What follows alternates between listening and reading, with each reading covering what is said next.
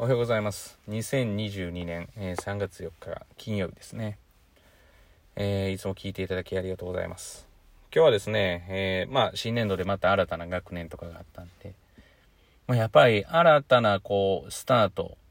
まあスタートっていうのは本当に、えー子供たちも表情が良くて、これをいかにやっぱり崩さないかっていうことが大事だなというふうには思います。まあ私のモットーとしては管理をせずに管理をするっていうことなので、まあ当然管理をしすぎると受け身になってしまうので、受け身になった場合って成績って本当に上がらないんですよね。まあ高校受験まではごまかしながらいけます。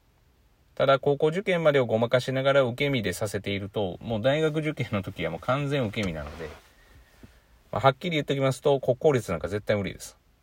まあ、数学が絶対に無理ですね。受け身でやっていたら。うーん、と考えますから、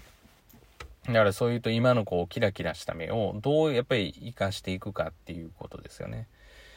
がまあ大事なのかなっていうふうには思っています。ですからまあ新しい環境になるって、まあ、以前にもお話ししたと思うんですけど、まあそれ自体がきっかけになることは、まあ多々ありますから、やっぱりそれをうまく使うというか、うまく使うのは、えー周りではなくて本人がうまく使うっていうことができれば、まあ本当にいいんじゃないかなというふうには思います。まあ何よりもですね、もう最近やっぱり朝起きて、で、まあちょっとこう歩いていると、外を歩いていると、やっぱりこう、春の兆しがちょっとやっぱ太陽の角度とか、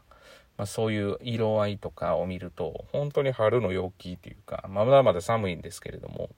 を感じるようになってきて、私としてはまあ嬉しい季節だなっていうふうに思います。これも以前にも言ったと思うんですけど、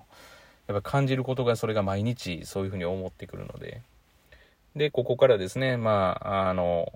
もっと、こう、新たな学校では学年とかになって、新たな出会いがあったりとか、まあ逆に気苦労することもあるとは思うんですけど、まあなかなか、全員が正義をかざしてくるというか、そういう時代になってるので、生きづらい世の中なのかなとは思うんですが、まあそれでもやっぱ子供たちにはのびのび、こう、成長してほしいなっていうふうに思います。まあ、そういうことから言ったら、そうですね、最近のこう見てる子供たちの目って非常にいいなって、あれを活かしたいなというふうに思っています。まあ、もうすぐですね、来週ですかね、えー公立高校の一般入試。で、来週には国公立の大体ですね、2次の結果とかも出てきますから、まあいろんなことが目白押しですけれども、